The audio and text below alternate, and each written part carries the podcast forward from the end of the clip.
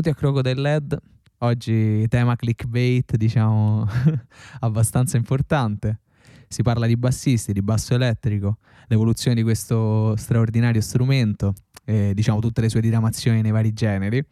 Eh, ho qui con me Grandmaster Mix, ovvero Mattia Mikalic. Ciao a tutti.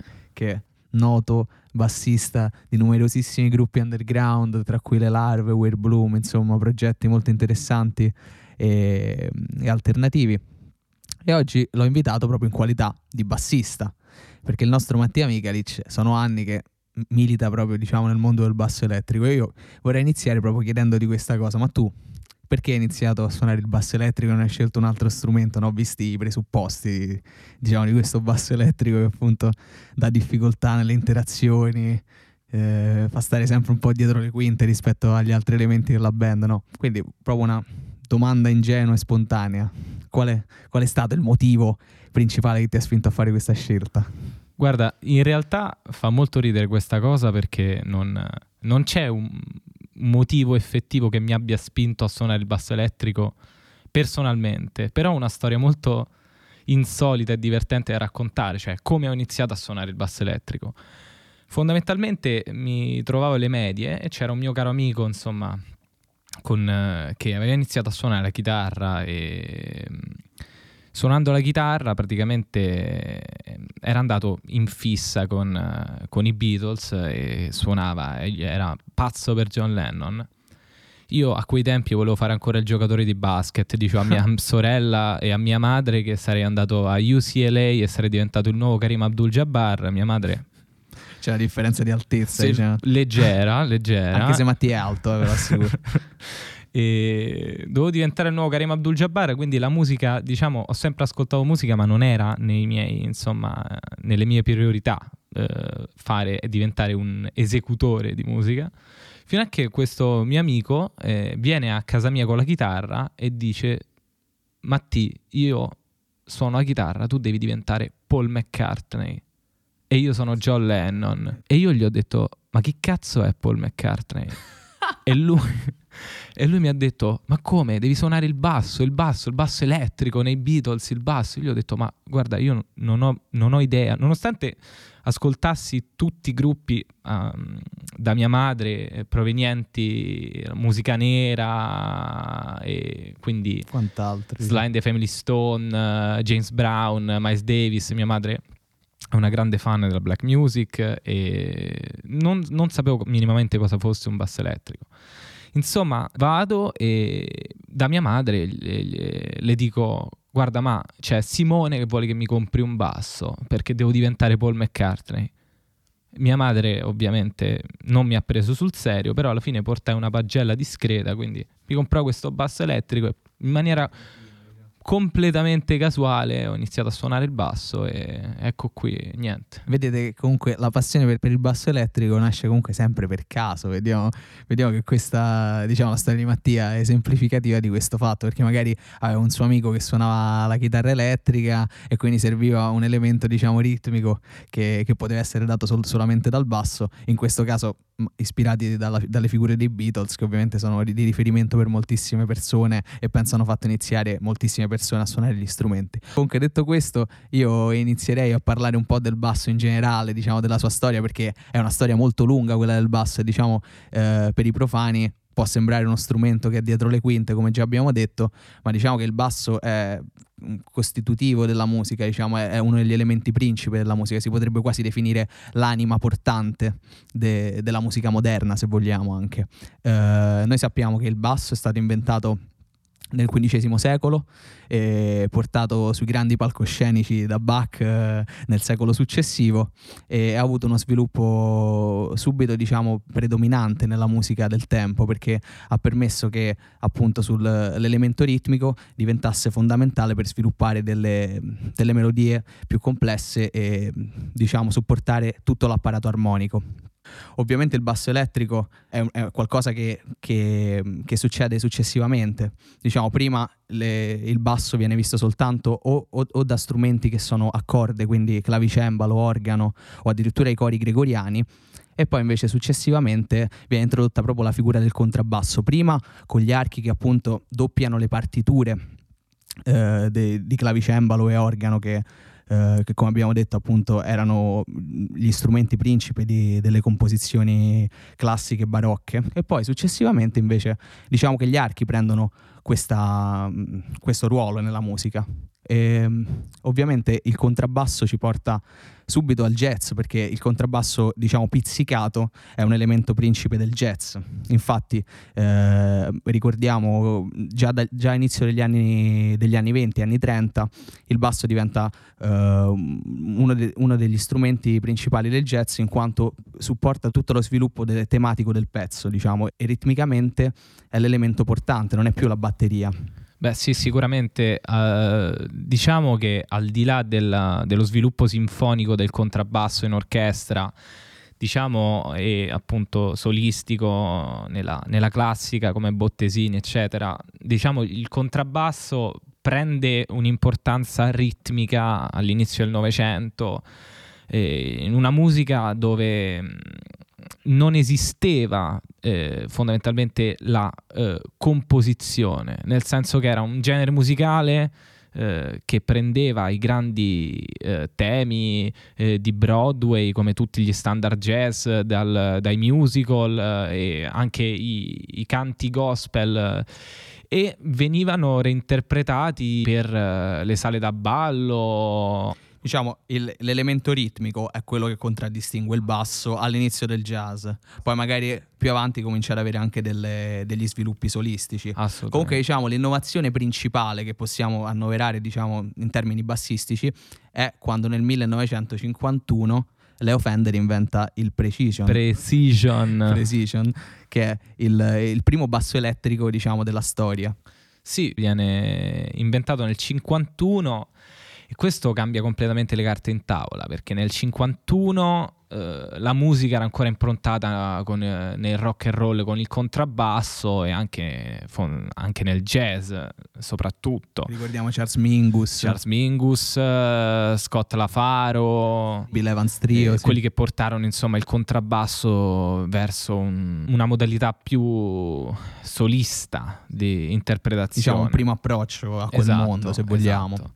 E ehm, la, la, il vero cambio delle carte in tavola lo fece il Fender, eh, il Precision nel, nel 51 perché poi eh, prendendo ispirazione dalla chitarra, permise a tantissimi chitarristi o persone che non avevano eh, avuto studi eh, contrabbassistici classici di poter iniziare a suonare uno strumento eh, prevalentemente di accompagnamento ritmico. In quegli anni, esatto, l'accompagnamento ritmico nel jazz, diciamo, è molto importante, ma è diciamo anche poco intellegibile magari da un pubblico rispetto a un pubblico più ampio. E invece negli anni 50 diciamo nasce, nascono le prime correnti pop.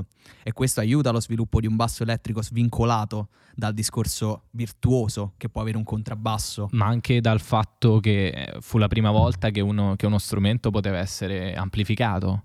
Esattamente. Quello era un vero problema. Di solito i soli di contrabbasso all'interno delle band jazz si facevano sempre da solo, cioè lasciavano il contrabbasso da solo ma non perché poi si è tenuta questa tradizione nel corso degli anni, ma si lasciava il contrabbasso da solo perché non era possibile amplificarlo certo. cioè, e quindi non si sentiva. Se sotto eh, ci fosse stato un accompagnamento ritmico di un pianoforte o eh, di una chitarra, non, non, avrebbero sentito il solo contrabbasso. Per la prima volta uno strumento ritmico poteva essere amplificato al pari della chitarra elettrica. Esatto, e quindi negli anni 50 abbiamo questi primi esperimenti con il basso elettrico eh, e addirittura abbiamo chitarristi, diciamo, dell'epoca che magari avevano avuto esperienze nel jazz oppure in altri generi che cominciano a suonare questo strumento proprio venendo dalla chitarra elettrica, no? amando magari il marchio Fender, amando de, quel, diciamo, quel, quello strumento che ha fatto la fortuna della musica pop e poi rock, diciamo. Un, un esempio, non lo so, potrebbero essere mm, i Beach Boys, no? Beh, assolutamente. Non a caso la più grande bassista dei Beach Boys, quella che ha registrato Pet Sounds, era una donna ed era Carol Kay. Era una chitarrista jazz turnista degli anni 50 che per sopperire all'assenza di un, eh, di un turnista in, eh, in, studio di registrazione prese il basso elettrico appunto casualmente, certo. quasi è sempre casuale questo approccio. E, e scontriamo delle linee di, di Carol Kay anche in pezzi di Ray Charles oppure artisti anche diciamo non appartenenti alle correnti pop, però l'album forse per cui si ricorda maggiormente è l'esperimento di, eh, di Pet, Pet Sounds. Sounds. dei Beach Boys. Non, non viene molto considerata insomma nel, nell'ambiente mainstream, ma Carol Kay è stata forse la prima bassista in assoluto ad utilizzare un, un basso elettrico della Fender e a farci la storia del basso completamente. Cioè. Meraviglioso, quindi iniziamo questo discorso con una donna eh, proprio per diciamo scardinare tutti i pregiudizi che ci possono essere anche nel titolo certo. del nostro podcast, nel senso chissà la vita di Carol Kay, se Carol Kay ci, po- ci potesse concedere un'intervista quanto sarà stata movimentata. Beh, tuttora è una bellissima donna, quindi immagino tanto. esatto, esatto. Ok, e, ok, oltre a questo discorso ovviamente noi abbiamo uno sviluppo maggiore del basso, perché adesso noi vediamo il basso che diciamo accompagna delle ritmiche, eh, accompagna dei, dei, pezzi di musica popolare oppure di, di musica jazz, ma negli anni 60 e poi 70 diciamo avviene una vera e propria rivoluzione di questo strumento, se vogliamo. Infatti, diciamo, parallelamente alla musica jazz inizia a contaminarsi col pop ed il gospel e questo dà vita a un vero e proprio nuovo sound, il soul, il soul che tutti noi amiamo che ha visto poi la sua massima espressione eh, attorno ad alcune etichette discografiche di quegli anni, soprattutto in America. Ad esempio, tra, tra, le molte etichette che appunto producevano black music, noi possiamo ricordare la Motown, chiamata così perché è stata fondata a Detroit, che era una città eh, famosa diciamo per il suo apparato industriale, più che altro, più, più che per la musica. No, anche padre del jazz ovviamente prima, però diciamo Detroit fu il, la casa base della Motown, se vogliamo. Certo, e la Motown fu seminale come etichetta discografica, anche la Stax, l'Atlantic, eh, però la Motown fu veramente importante in quanto eh, la, molte tra, le, tra, i singoli di successo della Motown eh, interpretati da cantanti e musicisti afroamericani andarono top in classifica a quel tempo, che fu una grande rivoluzione considerato il fatto che a quei tempi, soprattutto tra gli anni 20 e gli anni 50, esistevano i race records che erano eh, il, nei negozi di dischi tutti eh, i, mm, i, i, record fatti da eh, afroamericani che non avevano la stessa etichetta e la stessa classificazione di quelli bianchi, erano certo. marroni e i, gli artisti percepivano addirittura al massimo la metà del fatturato di un esatto. artista bianco. Esatto, questo è esatto, è ribadito anche da Herbie Hancock, altri artisti molto famosi che poi sono diventate personalità molto eminenti anche nel panorama pop, nonostante venissero da altri generi. Il discorso è questo che appunto in un periodo di grave difficoltà a livello razziale in cui l'America ancora viveva eh, diciamo gli strali della, della segregazione, anche se era passata da molto tempo, ma ancora c'era una forte discussione riguardo ancora i diritti civili delle persone afroamericane. La, la Motown si erge un po' come, come voce, diciamo, di questa, di questa classe sociale, non classe sociale, di, di, di, questo contesto culturale completamente eh, lasciato a se stesso. No? Infatti noi vediamo in quegli anni, inizio anni 60, la Motown che spopola in tutto il mondo, diciamo, eh, riesce veramente a trovare una sua dimensione internazionale e soprattutto pop. E infatti vediamo che eh, solo a leggere artistiche di cui, di cui, fa parte la Motown, per esempio Marvin Gaye, eh, Diana Ross, Stevie Wonder. Eh, le Supremes, i Temptations, gli Ohio Players sono tutti eh, artisti che escono dalla Motown e che hanno una eh, favorevole carriera solista grazie all'esplosione, il Jackson 5 con Michael Jackson, esplosione in Motown. E all'interno della Motown eh, ha grande importanza forse il granddad, come dicono in America, del, del, del, basso pop, James Jamerson, che fu praticamente il bassista più quotato dell'etichetta, che eh, registrò all'incirca quasi la metà di tutti i dischi all'interno della Motown e cambiò completamente il modo di suonare il basso elettrico dal, dal pollice o dal plettro, come usava Carol Kay, al pizzicato, come lo conosciamo, diciamo, al contrabbasso. Ad, diciamo. Esatto, perché lui era un contrabbassista e iniziò a suonare il basso elettrico per necessità. E infatti nella Motown appunto possiamo riscontrare uno stile bassistico più proveniente esatto da studi classici, diciamo, se vogliamo, non classici perché alla fine poi il jazz veniva sempre studiato in strada, diciamo, nei, nei club, eh, ne, nella, nelle notti di Detroit, insomma, nel, in ambienti, diciamo, appunto, dove venivano anche relegati. Certo. Eh, i personaggi a, a, a, al margine della società, eh, ma tuttavia c'è quell'impronta jazz di black music che non deriva dal pop, non deriva da, da qualcos'altro, ma deriva appunto da il, il, basso come elemento principe, certo. come abbiamo detto prima il contrabbasso. Parliamo di linee più sincopate, eh, ovviamente, frasi molto più articolate che vengono sicuramente dal, da, dei studi di musica jazz eh, piuttosto che eh, dalla, dal rock and roll bianco. E, nonostante ciò, però, la, il bassista ancora non veniva riconosciuto come una figura di rilievo all'interno della cultura mainstream e pop, diciamo. Non era eh, tutti, tutte le persone che non fossero addetti ai lavori ricordavano Jamerson come quello della Motown, non c'era scritto, anche se ah, diciamo aveva un'importanza musicale eh, notevole considerato il fatto che nei dischi eh, Jamerson aveva una pista di registratore. Una pista. Che già questa era beh, tantissimo. È una grande innovazione. Comunque, adesso Jamerson forse, forse, si può considerare come una figura quasi solistica, però diciamo che il basso nella Motown era sempre diciamo, la spina dorsale un po' dei pezzi, mentre se noi eh, ci rapportiamo un po' anche al rock di quegli anni, che, che, appunto che poi è stato anche influenzato dalla Motown stessa, andiamo a vedere gruppi come, come i The Who, ad esempio dove c'è John Entwistle che non suona il, precis- il precision ma suona il Rickenbacker che è un basso più simile a una chitarra elettrica a livello di sound. È anche più vecchio Rickenbacker del Precision. Beh, esatto, è stato, è stato, anche costruito prima.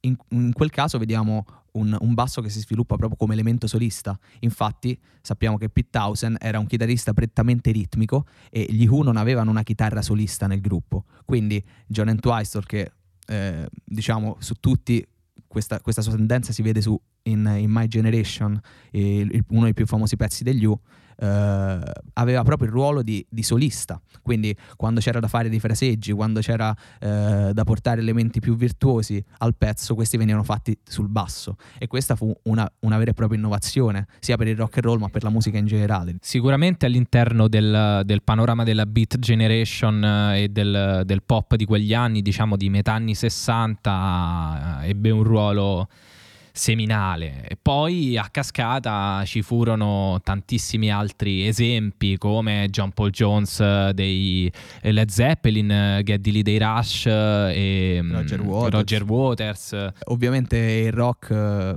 diciamo il rock vede sempre l'elemento solista come predominante nel pezzo e questo si vede anche nel basso in moltissimi gruppi. Però diciamo che il, il vero splendore lo raggiungiamo quando affrontiamo il tema del funk, perché negli anni, sessa- negli anni 70, diciamo fine anni 60, inizio anni 70, il genere che veramente dà una voce forte al basso è il funk. Deriva anche questa cosa, come giustamente hai detto, dal, dal contesto politico-sociale che aveva l'America a quel tempo. Negli anni 60, diciamo, ancora c'era una grande dei, dei grandi strascichi di eh, forte razzismo e segregazione. Negli anni 70, con l'avvento anche del, di mm, una cultura underground liberale, soprattutto nelle comunità afroamericane, e con l'avvento del Black Power, anche la musica eh, di quel tempo ne risente e anche l'estetica Certo. Del, de, delle band e soprattutto del, del, prodotto musicale Da qua ne provengono eh, gruppi che spopolano nel genere funk. Funk viene da junk, che vuol dire immondizia, zozzo. Funk è l'odore, eh, veniva considerato, tra virgolette, nello slang degli anni 70 americano, la parola funk vuole dire l'odore del sesso, quindi già inizia a prendere eh, una, una, certa importanza, tra virgolette, la, la, la cultura eh, viscerale underground. Assolutamente, e poi questo si ricollega anche all'argomento diciamo, del nostro podcast di oggi. Comunque, diciamo, in quegli anni veramente sono stati bassisti fenomenali, eh. se penso ai Parliament Funkadelic con Bootsy Collins, uh, oppure Louis Johnson dei Brothers Johnson, e poi anche bassista di Michael Jackson più avanti e dei Jackson 5 stessi oppure addirittura lo zio di, di, Drake, che sappiamo essere Larry Graham, considerato uno dei, degli innovatori più grandi del basso perché ha portato avanti la tecnica dello slap bass, che è quella sorta di, di diciamo di come, come, come, lo spie- come, lo spiegheresti lo slap bass? Allora, lo slap bass consiste nel percuotere lo strumento, percuotere il basso eh, non con le dita pizzicandolo, ma ehm, percuotendolo come se fosse un tamburo con il pollice e con l'indice. Questo serviva fondamentalmente, Larry Graham lo disse in un'intervista, serviva per sopperire la batteria perché a un concerto dei Sly and the Family Stone il batterista svenne sul palco perché stava fattissimo e quindi per portare a casa il concerto concerto per ehm, eh, portare a casa il concerto, Larry Graham si dovette inventare una tecnica per poter sostituire la batteria. E costui, e costui ragazzi, ripeto, era lo zio di lo Drake, zio di Drake. Del, del, nostro attuale Drake, che lui sicuramente non sarà un bassista, ma quello che c'è scritto nel titolo lo fa copiosamente. Ehm, un altro, un'altra figura degli anni 70 che non si può non citare, penso, è Jacopo Pastorius. Jacopo Pastorius, me l'aveva anche detto prima di, di, fare questo podcast, mi raccomando, chiamalo Jacopo Pastorius, ma io purtroppo con le pronunce e i nomi a volte mi impappino un po'. Giacomo Pastorius è stata la persona, diciamo, che ha, d'altro canto, ha preso tutto il linguaggio del jazz, del sassofono e fu veramente la figura più seminale all'interno del, della rivoluzione del basso elettrico nel jazz, cioè nel senso per la prima volta il basso elettrico prende valore eh, improvvisativo allo stesso livello di un sassofono o di un pianoforte. E Meraviglioso. Poi, Questo, qua siamo nell'ambito quasi della fusion, cioè anzi della fusion, diciamo, il, il jazz fusion. Sì, Weather Report. E... Che poi sarà seminale per altri gruppi come, come Ciccore Electric Band o comunque chiunque si approccerà, diciamo, a questo utilizzo del basso elettrico. Uh, poi ovviamente arriviamo agli anni 80. Gli anni 80 sono, sono, forse gli anni in cui il basso è la figura predominante, in cui forse il bassista fa più l'amore, diciamo, sia, sia, livello, sia con la sua band sia in generale. Uh, ad esempio so, emergono figure di, di frontman che, che usano il basso elettrico come mezzo espressivo privilegiato. Noi abbiamo già visto, c'era stato già Paul McCartney che però usava il basso, diciamo, eh, più d'accompagnamento. Sempre, sempre d'accompagnamento. Invece adesso vediamo figure come Prince, eh, figure come Sting addirittura, che utilizzano il basso come elemento principale della scena. Se pensiamo eh, al basso di Sting, come è stato costruito, che vabbè, ovviamente ogni strumento di Sting aveva la sua parte, cioè, eh, volevo dire di Prince, ogni strumento di Prince aveva la sua particolarità, era, era costruito appositamente per lui, ma diciamo appunto lui, lui, stesso ha dichiarato se, se, se, dovessi scegliere uno strumento che mi rappresenta scegliere il basso elettrico, il basso elettrico perché forse appunto dava, dava quella cosa, quel funk, l'odore del sesso di la, cui abbiamo parlato prima. La cosa di Prince è che, diciamo, su tutti gli strumenti lui portò eh, la sessualità, nel senso che all'interno dei, dei suoi concerti eh, era mm, come se facesse l'amore con ogni strumento che suonava. Questa era proprio una cosa prerogativa ed era innamorato delle donne e le donne erano innamorate di lui. Esatto. Infatti c'è un grande aneddoto di Prince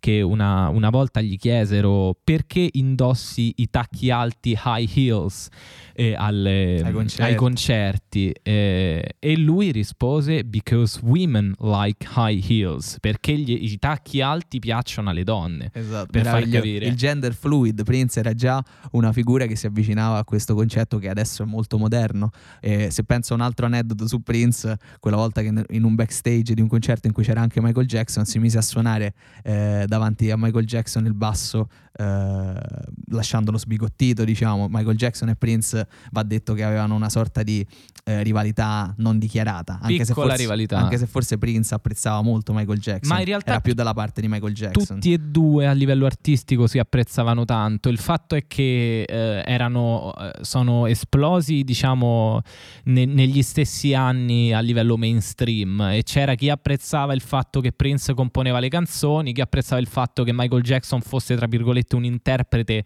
più globalmente vicino alla gente, diciamo. Eh, beh, sicuramente sono due, due mostri sacri, mostri sacri.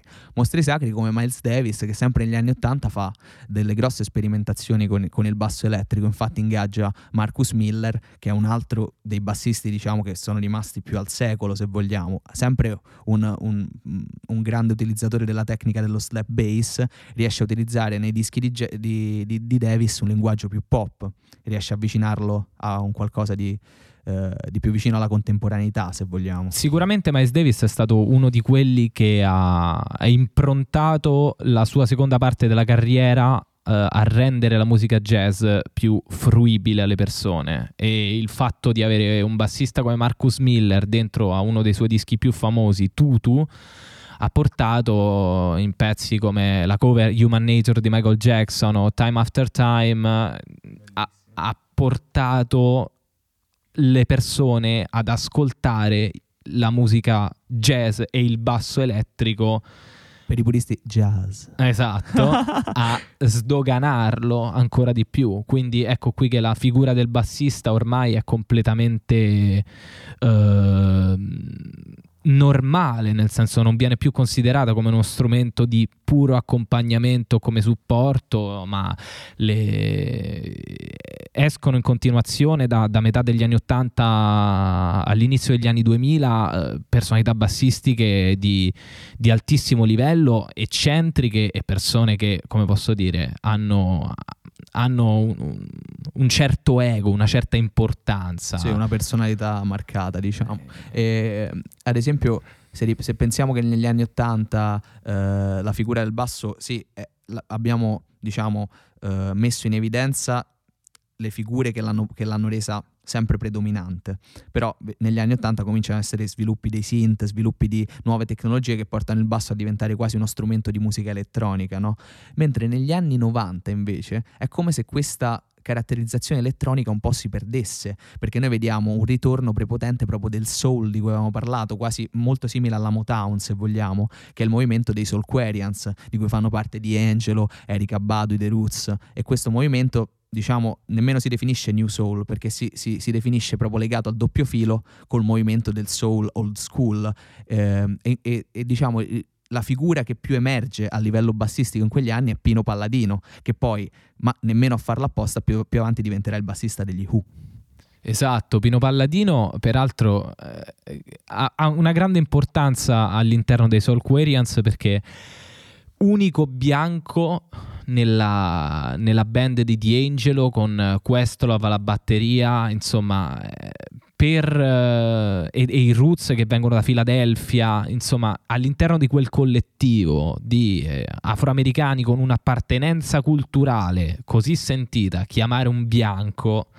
Ce ne vuole. Ce, ce ne, vuole. vuole. Ce ne vuole. Si vede che diciamo, le doti di, di Palladino erano veramente molto vicine all'anima di, di questi ragazzi che hanno fatto una musica veramente eccezionale. Ricordiamo di Angelo addirittura aveva rilevato lo studio di, eh, di Jimi Hendrix, il Foxy Lady Studio, e aveva creato diciamo, una, una, comune di artisti in cui veniva prodotta tutta questa musica.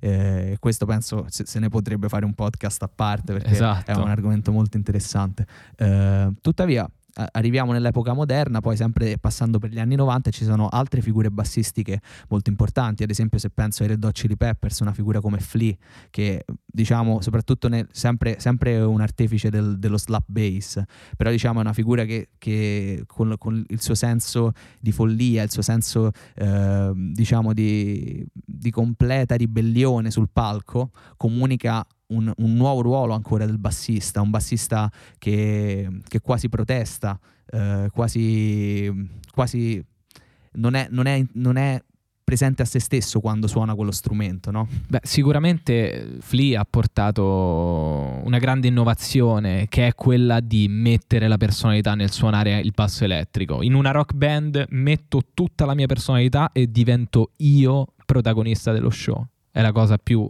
penso, più lampante che si vede quando si va a un concerto dei Red Hot Chili Peppers, cioè Flea ruba il 50% dello show rispetto agli altri. show è quasi il frontman, diciamo. Esatto, se esatto. Voglio, cioè, se, se, tu pensi ai Red Hot Chili Peppers, secondo me ti viene in mente addirittura prima Flea che Anthony Kiedis oppure lo John stesso Frusciante. John Frusciante, sì. Anche se diciamo che la loro presenza scenica è anche simile in un certo senso. Certo, certo. Uh, comunque sia, diciamo, 2000 Uh, 2000 caratterizzati dai Red Hot Chili Peppers se arriviamo nell'epoca proprio contemporanea ormai il basso è completamente sdoganato cioè uh, abbiamo del, delle esperienze come quella di Esperanza Spalding che ad esempio suona il contrabbasso abbiamo esperienze come quelle di Victor Wooten che suona il basso elettrico ma sempre diciamo sotto questo alone di jazz uh, contaminato da moltissimi altri generi. Insomma il basso elettrico può essere uno strumento solista può essere uno strumento ritmico e, e concluderei dicendo che diciamo la cosa importante è la personalità che viene messa nel Sempre la personalità. ed è quella che poi determina quello che sappiamo. quello che sappiamo. e niente, questo era Crocodile Led. Un saluto da Pseudego e Dal maestro. Ciao a tutti.